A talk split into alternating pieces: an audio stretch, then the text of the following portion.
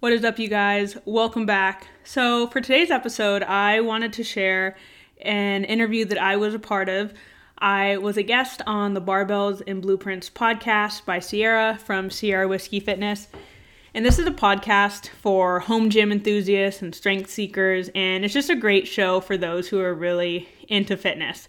So, go check out the Barbells and Blueprints podcast if you haven't already. But in this interview, I chat with Sierra kind of about kind of about my personal journey um, from unhealthy fitness obsession to a more balanced, holistic approach, um, and kind of how I got to where I am today. Um, I even talk a little bit about my prenatal and postnatal um, journey and you know struggle with mental health and just kind of how I found this more balanced lifestyle that that I feel like I'm really thriving in right now. So, if you guys don't really know my story, you want to hear a little deeper about how I got to where I am today, go ahead and listen to this episode, and I really hope you guys enjoy it.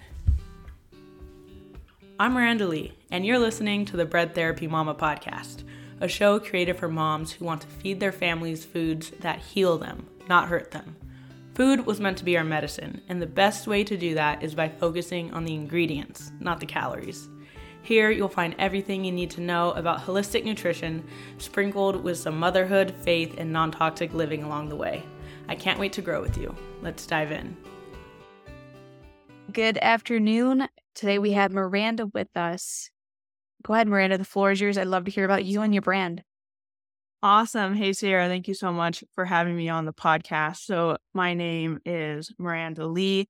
I am the host of the Bread Therapy Mama podcast, and I have a blog called Bread Therapy Mama as well.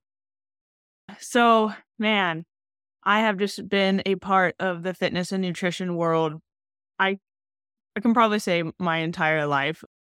Unfortunately, the beginning of my fitness and nutrition journey was not the healthiest. I'd say it was a little more obsessive and probably driven by just being the smallest version of myself, unfortunately.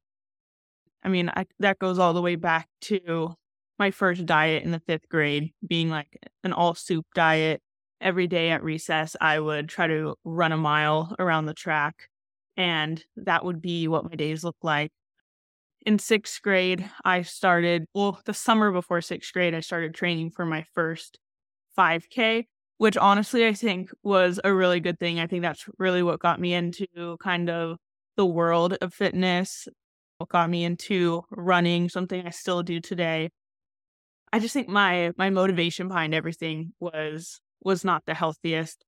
It took till until I was in college to realize that everything I was doing was not the healthiest that I did struggle with multiple eating disorders. And that's when I decided, you know, things had to change. And it took a while. It took me opening up and, you know, asking for help and just being okay with not being the smallest version of myself. And over time, I, I really healed and I was just really embracing, you know, moving as a celebration of what my body can do you know, lifting heavy, not obsessing over cardio. I'm finding that balance with my nutrition as well. And everything was going great until the past, until about, I'd say, a year ago when I had my first baby. And then that's when I struggled with postpartum depression and really kind of had to get back into the swing of things because, you know, I was a competitive lifter.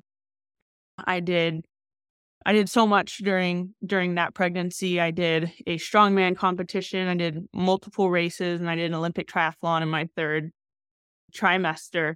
And then after having after having a baby, I my pelvic floor was just it was it was bad. It was struggling, and you know I did everything I thought was necessary to prepare and for that not to happen. But my therapist was like, "You can't lift." For a while until this gets this gets fixed. And for me in my head, I'm like, geez, Louise, like lifting is the only thing I have that feels normal right now. So I did physical therapy for my pelvic floor. I took things easy until I got it healed and actually got into making sourdough bread, which is crazy because that's like kind of, you know, bread is really what society says like will make will make you fat and is unhealthy and, you know, all that diet culture stuff. And actually slowing down and making sourdough from scratch just kind of pushed me into this new phase of my health journey of you know really focusing on the quality of ingredients and of in our food and focusing on nutrition rather than just like you know how many calories are in the food that we're eating like no like what is the quality of the food that we're eating and embracing slowing down for our health and wellness because just just because we are working out every single day and you know tracking our macros doesn't mean we're the healthiest version of ourselves. That's not how they did it back in the day. And they had a much better quality of life years and years ago and now we're just so go go go and busy that i really think it's affecting our health and wellness so yeah that's how i got to where i am today and that's kind of how bread therapy mama was created we have a very similar story when it comes to, you know, our middle school and high school lives. I I really resonate with that. Before I was joining the Air Force, I had to drop, I think they wanted like 20, 25 pounds. I had to be, get down to, I want to say it was like 135 and I was 145, 150 at the time. So every morning before school, I would go run two miles. And then afterwards, I would go to the gym for another two hours.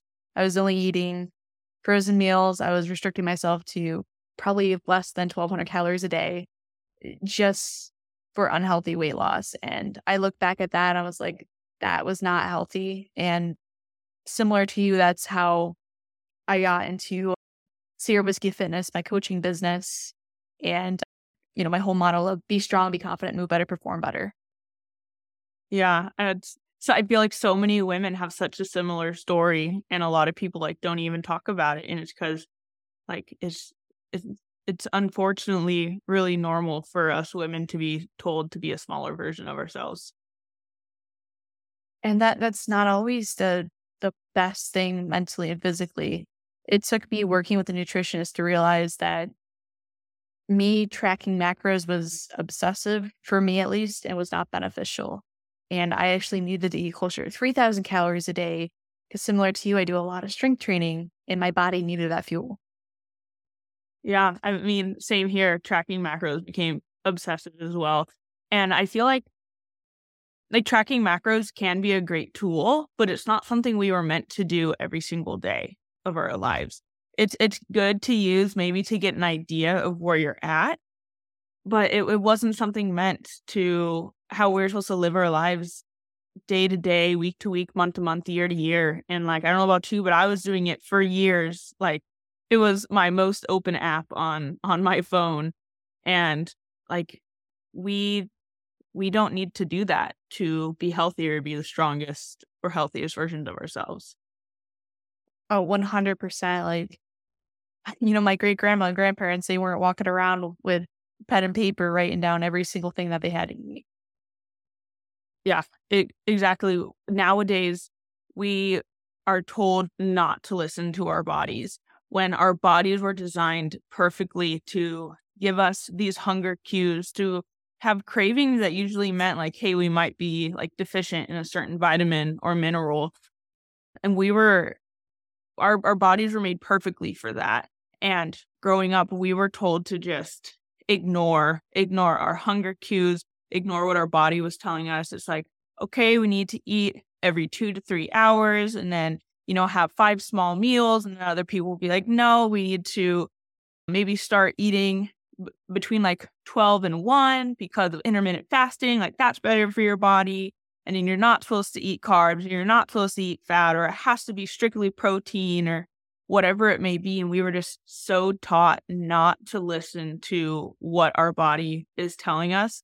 And we've been doing that for years. So I think when people like try to, let's say, ditch the diet mentality and listen to their body, it starts out with overeating, obviously, because you've been under eating for so long, but also like just not trusting your body. And it's going to take long to know what your body is telling you and to trust what it wants because sometimes you might eat a meal and then be hungry 30 minutes later. And like, what are you going to do? Just not eat? That's what a lot of us do. We don't eat. Like, what if we did that with other things that come natural to our body. Like, what if we peed and then 30 minutes later we have to pee again? And you're like, nope, sorry, I'm only allowed to pee every two to three hours. Like, your body's just like, what? No, like, that's not how it works. And that's how we treat our food. Like, we have a schedule and you, you know, you have to have 20 to 40 grams of protein in every meal, which I think is a great goal.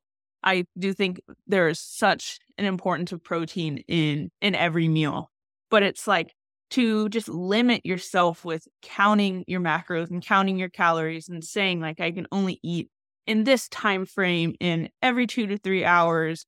It's just that's not what our bodies were designed and created to do. And honestly, I don't think it's realistic with how busy most people are today. I mean, yeah, it's really not. I'm sure you being a new mom, having your child added into the mix, it just it changes the dynamic. So now you really need to restructure how things are. Yeah. And that's the thing too. Like we are all, there's going to be so many different phases and stages of our lives that it's unfair to, you know, expect our bodies to be exactly the same or to go through the same things. Like for like let's say women specifically, for us to eat the same amount of calories every day all 30 days of of the month that's not realistic itself because we have our menstrual cycle there's going to be days where we are going to need more calories and days where our body do- doesn't need as many calories and then just the simple things of like if you are working out one day and there's another day that maybe you're resting and staying inside and doing nothing obviously you're going to need more calories on the day that you are working out right? And instead of being like, oh no, I need to stick, like, oh, I can only eat, like, let's say there's 2,500 calories today, and your body's like, I'm so hungry. like, we just did such an intense workout. And then same goes to like maybe how things are like by the year. Like right now, like with being a mom and trying to juggle things after after I think like the first year, I went a couple weeks where I'd track my macro macros a couple days of the week just to get an idea because I was like, I think things had slowly shifted over time, or I'm actually not sure if my protein intake is adequate, if I'm getting enough calories, because I was breastfeeding at the time. So, like, this was an important tool that can be helpful for me, but I'm not. I'm not a servant to this tool you know? So I was able to do and be like, ah, okay, like I can see my protein intake is a little low. Like, let's say my fat intake is a little higher. So I know, like, okay, these are some like little tweaks and changes that I can make. But then, you know, that's it. I use the tool for what it was because life changes. We go through changes and phases. And, you know, all those years ago when I tracked 24 7 and I didn't need to track, things slowly changed over time my diet slowly changed over time where I'm like, hey, like let's just double check and look at these things. But, you know, they're not the boss of me. I'm using them as tools for myself. And then I can put them aside until I think I might want to reassess later. And honestly, I you said perfectly. It's a great tool. And I think it's great for someone who's like preparing for a bodybuilding show or mm-hmm. maybe someone who just wants more awareness of what they're eating. But for most people, they're not going to be measuring every single gram of food and then inputting it accurately into like MyFitnessPal, for example. Yeah, and like those those competitions for like let's say bodybuilding or let's say even like running a marathon. Like this isn't something that you're doing every day your entire life. Like this is a short period of time. And sometimes yeah, it's, it's gonna suck. It's going to, it's gonna take a lot of discipline and like willpower, but that's why it's like for a short period of time. Like marathons, horrible for your body. you weren't meant to run long distances your entire life. You know, bodybuilding competitions, horrible for your body. But, you know, if you're doing these, if you're doing it for a short period of time, like you have, you know, a professional like a coach who's working with you, like the pros will outweigh the cons, right? Like you're really pushing yourself mentally, you're pushing yourself physically, obviously. And you're doing this where, you know, you're going to have to track your macros. Like you are going to be eating in a deficit. You're going to be working out more than you would, but it's for a short period of time and it's okay. But you just have to make sure to tell yourself, like, hey, this isn't, this isn't a way of living forever. This is a challenge that I've put myself into. Same with, you know, running a marathon. Like, this is going to be a challenge. But how I live during this period of time isn't like, this isn't the ideal way of health. This is just a way that I'm pushing myself in this short period of time. And that's totally okay too, because I feel like sometimes the like anti diet movement gets uh, like a little too extreme because I was an anti diet health coach for a while. And there would be some things where I'm like, okay, like weight loss, in my opinion, weight loss should never be the goal. Like that should never be your main goal. But a lot of the times weight weight loss will be a let's say side effect of of whatever your main goal was. Like if your main goal is like you want to work out and be healthier, maybe eat healthier, you want to live longer for your children, you want to be more active, or maybe you do want to like do your first race, or you want to be more confident in your clothes in your body, weight loss might happen. But if your main goal in life is to lose weight, like that's not going to drive you forever. Like that's not going, that can't be your why is weight loss. You have to have a bigger why. So I think when it comes like to fitness and nutrition, like when you're like, oh, I'm going to be working out because it makes me feel good. It makes me um feel like a stronger version of myself. It makes me feel like more powerful or I just feel better in my body. Like I feel like I have more energy, this and that. Weight loss might happen. It might not for some people. Maybe weight gain happens because you were living at such low calories that like your body was not at its homeostasis and it was not comfortable and happy where it was. So that's why, like, just side tangent, we shouldn't be focusing on like weight. Weight shouldn't be our why. But like with diet culture and like what, like their extremes, like sometimes you lose weight when you make healthier choices, right? Sometimes for other people, you gain weight when you make healthier choices. So that's why like weight loss and weight gain or whatever your weight is, like that isn't an indicator of health, but it can be one if if that makes sense. Like if you lose weight, it could be something that happens because you're trying to get healthier. But the other way as well, you might be gaining weight while you're getting healthier because that's what your body needed. And it all goes back to just trusting your body and living a little more intuitively and not being like a servant to the scale or you're counting calories or your macros or anything like that.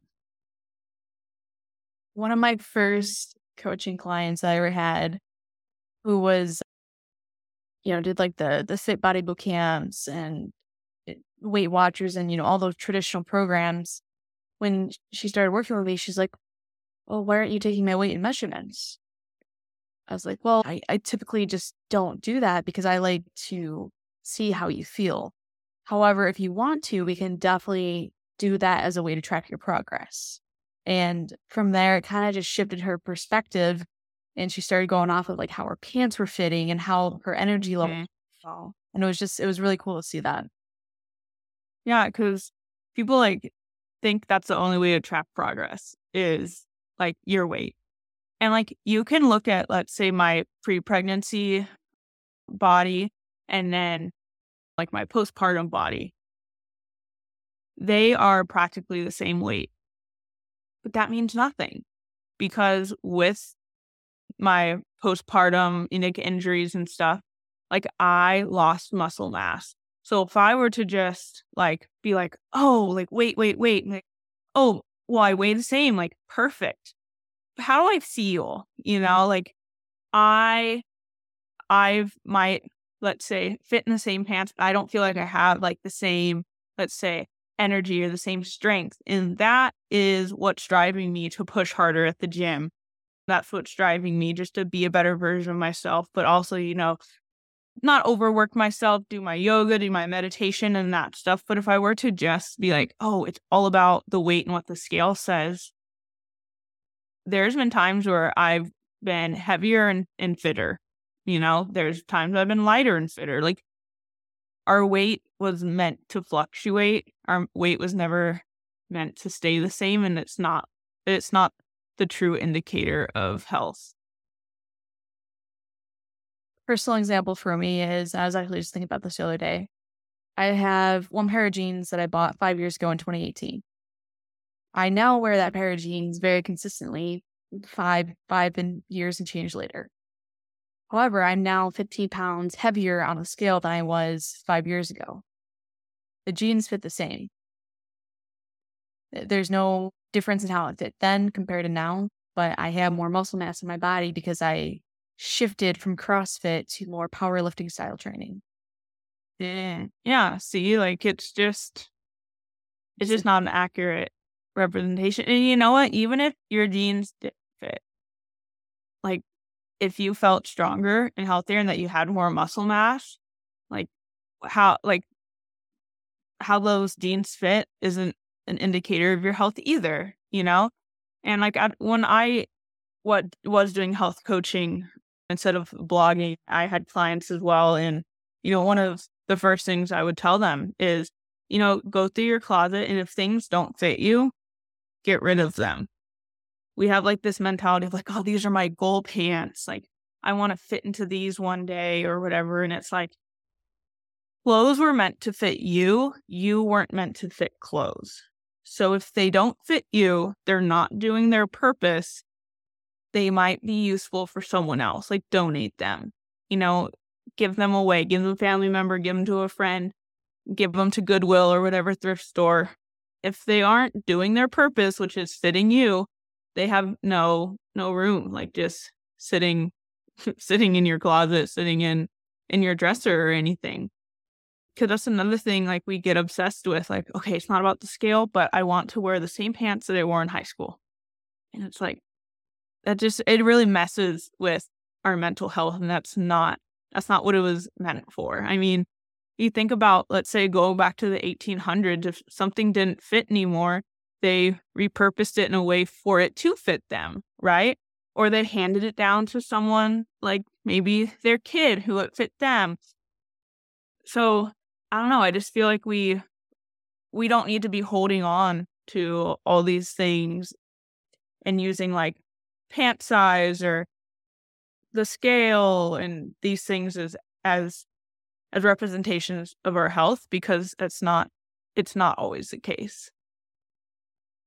One thing that drives me nuts is clothes shopping because it, it's very it can be mentally draining if you struggle with body dysmorphia because you may be one size in one brand and then you're going to be a whole different size in a different brand and that number is it can really mess with you if you let it Oh yeah, that's like it's the worst. I I took a picture once when I was shopping and there was these pants that were an extra large and they didn't fit. And then they were like just too tight. And then the next thing I tried on was an extra small and it fit perfect. And I'm just like, this, it literally makes no sense. It, it makes no sense. And then like just how people like label things also kind of irks me. Like, oh, the, the skinny pants or I don't know, just like, oh, make your make yourself look 10 pounds lighter and just the labeling of these things. And I'm just like, that's not the purpose of clothes, but but okay. And that can really get to you too, you know, when you're over here shopping, whether it's clothes shopping or even grocery shopping. That's like one of the biggest things is we're taught that lower calories means it's more healthy when most of the time that uh, now today's world that's not that's not the case. A lot of the times if it's lower calories and it's like a processed food there's a lot of things that are in there that our bodies don't even recognize as food and that's why it's zero calories. Our body like literally recognizes it as like a toxin or something. So when we're eating things with like a bunch of like artificial sweeteners and stuff. And we're like, oh, it's healthy for us because like it's zero calories or there's no sugar, it's sugar free. Like it must be better for us. Like that's that's not the case. So I think there's just so many things like whether it's at the clothes store, the grocery store, the so, like social media, all these things that we're taught that these things are better for us or this is how we should be living when we kind of need to get back to our roots, which is like one of my biggest mottos in Bread Therapy Mama. It's like, I rather you guys eat like real food than all this processed food. Like, we're taught to think that, oh, like if we're going to get yogurt, let's get fat free. When it's like, no, get the full fat yogurt. Like, that is how it comes, like, from the animals, like with this full fat. And the way they make it fat free is by processing it so much to get the fat out and then, like, nature and God made these foods this way for a reason, where, like, this is how they were supposed to be. Like, an egg was supposed to have the white and the yolk, and it, that's how the nutrients work best in our body, right? Like, same with like a full fat yogurt. Like, they they were meant to be together and we just like rip everything apart try to make it as low calories as possible and I'm like, you guys need to stop looking at the calories. Look at the ingredient list. If it's if it's super long, usually a, a red flag. If you can't pronounce things, also usually a red flag. So this is a, a funny example. Last night I went to the grocery store and I took a picture of the the coffee creamer section that had cookies and some other stuff with the orange juice. And on my Instagram story, I said, spot what's wrong with it with a pumpkin emoji and a Christmas tree emoji. And my, my joke was that they're mixing pumpkin spice with gingerbread. But some of the things I got, a couple people had said that, oh, I can tell you what's wrong. There, you can't read any of the ingredients on there. They're all processed and not natural, organic, and so forth. I was like, oh, wow, I was not going that direction, but you're right. Yeah. Yeah, there's so many unnecessary things that they put in our foods. And like I think that's what like I'm super passionate about is it's like just ingredients in foods and like I have a whole podcast episode about artificial food dyes because I think that's one of the things that we we should really be cutting out. Like I'll tell people all the time like you never should like cut things out of your diet, right? Like you should never be carb free or like fat free or, or anything like that. Like, don't cut things out of your diet. But when it comes to artificial food dyes, there is absolutely no benefit to it. The only be- benefit is to make it make it pop, make it brighter, make it more colorful. And it's honestly the only thing, it's a thing that like only Americans do. Artificial food dyes have like been banned in other countries because they are like known carcinogens and they are they like I mean they're they're linked to things like ADHD. I know so many people that you take artificial food dyes out, like you take out Red 40, and like their kid went from bouncing off the walls and being super disrespectful to just being a normal, calm kid. And like it just irks me so much because they'll like diagnose kids with ADHD and then they'll give them medicine that has like Red 40 dye in the medicine. And it's like, if we just educated ourselves a little more about all the toxins that we're getting in not even just our food, like our medications, our deodorants, our soaps, our shampoo, conditioner, our, our makeup. Like these things are affecting us negatively as well. So, you know, I, we're so focused as a society on like calories instead of, you know, what actually what actually is impacting our health that I think we need to try to get back to our roots and looking at the ingredient list instead of the calories and, you know, shopping on the outside of the store, trying to eat more whole food. And it takes time because, like, we were taught a certain way how to eat, not only by, let's say, our parents and our peers, but by the media as well. So it's going to take time. We just need to give ourselves give ourselves grace because no one's going to be perfect. That's very true.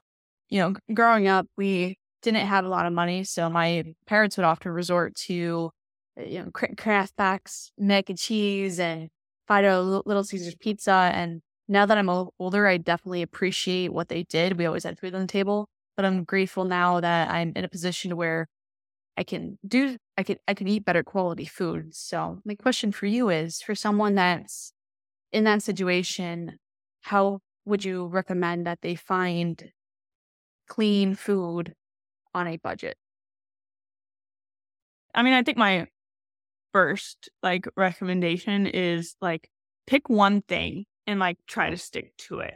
You know, like maybe like make one swap. Like if your kids are over here eating cereal for breakfast every day and then maybe you're like you know what these are really sugary cereals and i see that there's artificial food dyes like this is something i want to change deciding that the next day you're going to feed your kids like scrambled eggs and whole wheat toast like they might be a little ticked you know like in a perfect world they'd be like wow, like this is so much better. Like, absolutely love this. But in reality, like that's not how it works. So try to make a little change. Maybe try to find a similar cereal that is dye free or a similar cereal that is less sugar.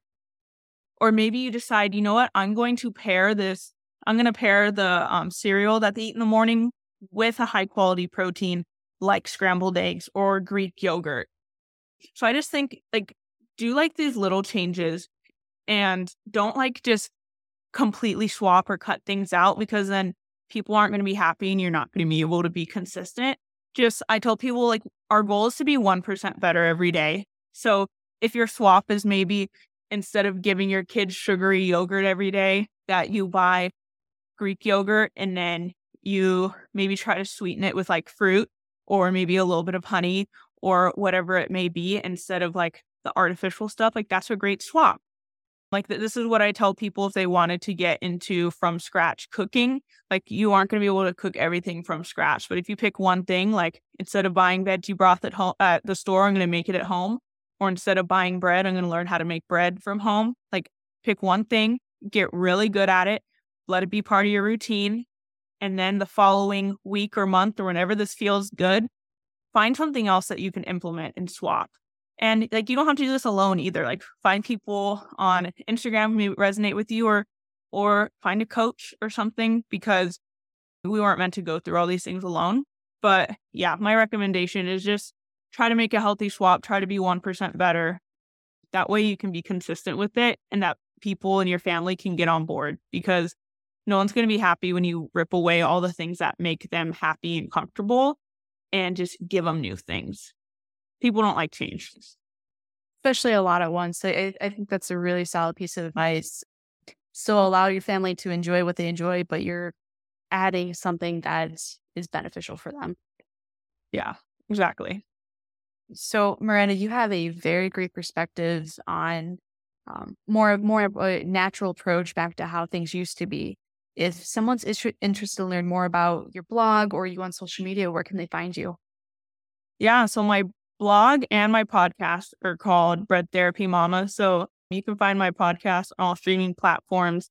It's the Bread Therapy Mama, M A M A podcast.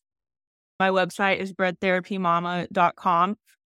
But I'm also very active on social media, mostly Instagram, and that is at This is Miranda Lee, my name. And yeah, you can find everything on there. I do recipes, lots of sourdough stuff, some more holistic, natural, gentle parenting approaches as well. But yeah, you can find me on there.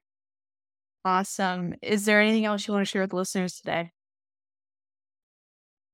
I think I just want to share that whatever you're going through, whatever it may be, like remember that you're not going through it alone. You're probably just going through it in silence with other people who are going through it as well.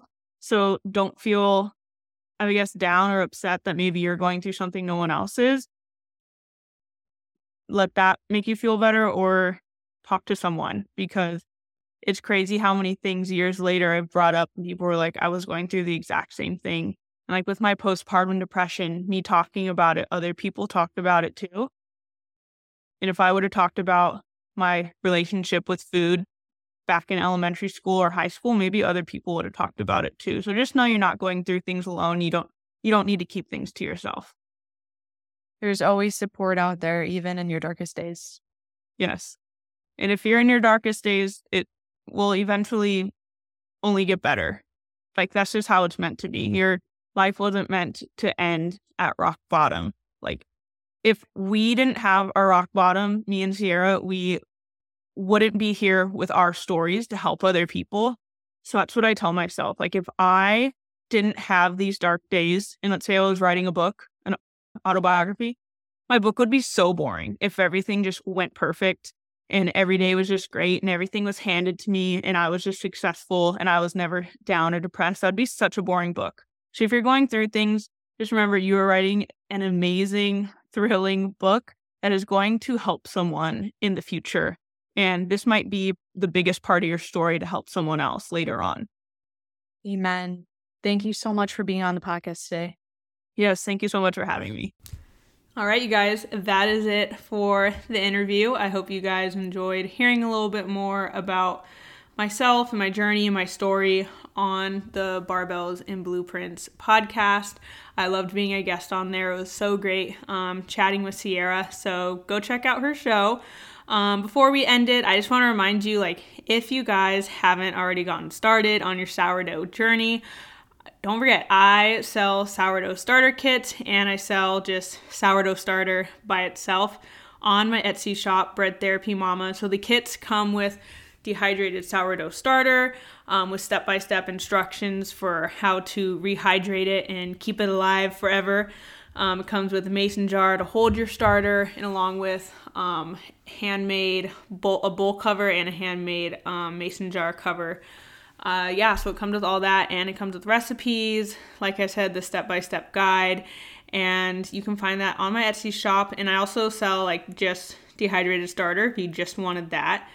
Um, I will put the link in my show notes so you guys can go check it out. If you already have sourdough starter and maybe you want to know a little bit more about it, how to maintain it, or you want some some of my favorite recipes, that is on my blog on breadtherapymama.com so you can go check it out there as well. All right, you guys, thanks again for joining me. Thank you all for joining me in another episode of the Bread Therapy Mama podcast. If you like this kind of content, check out my blog for recipes, how to's, product recommendations, and more. Just go to breadtherapymama.com. I'll see you all in the next episode.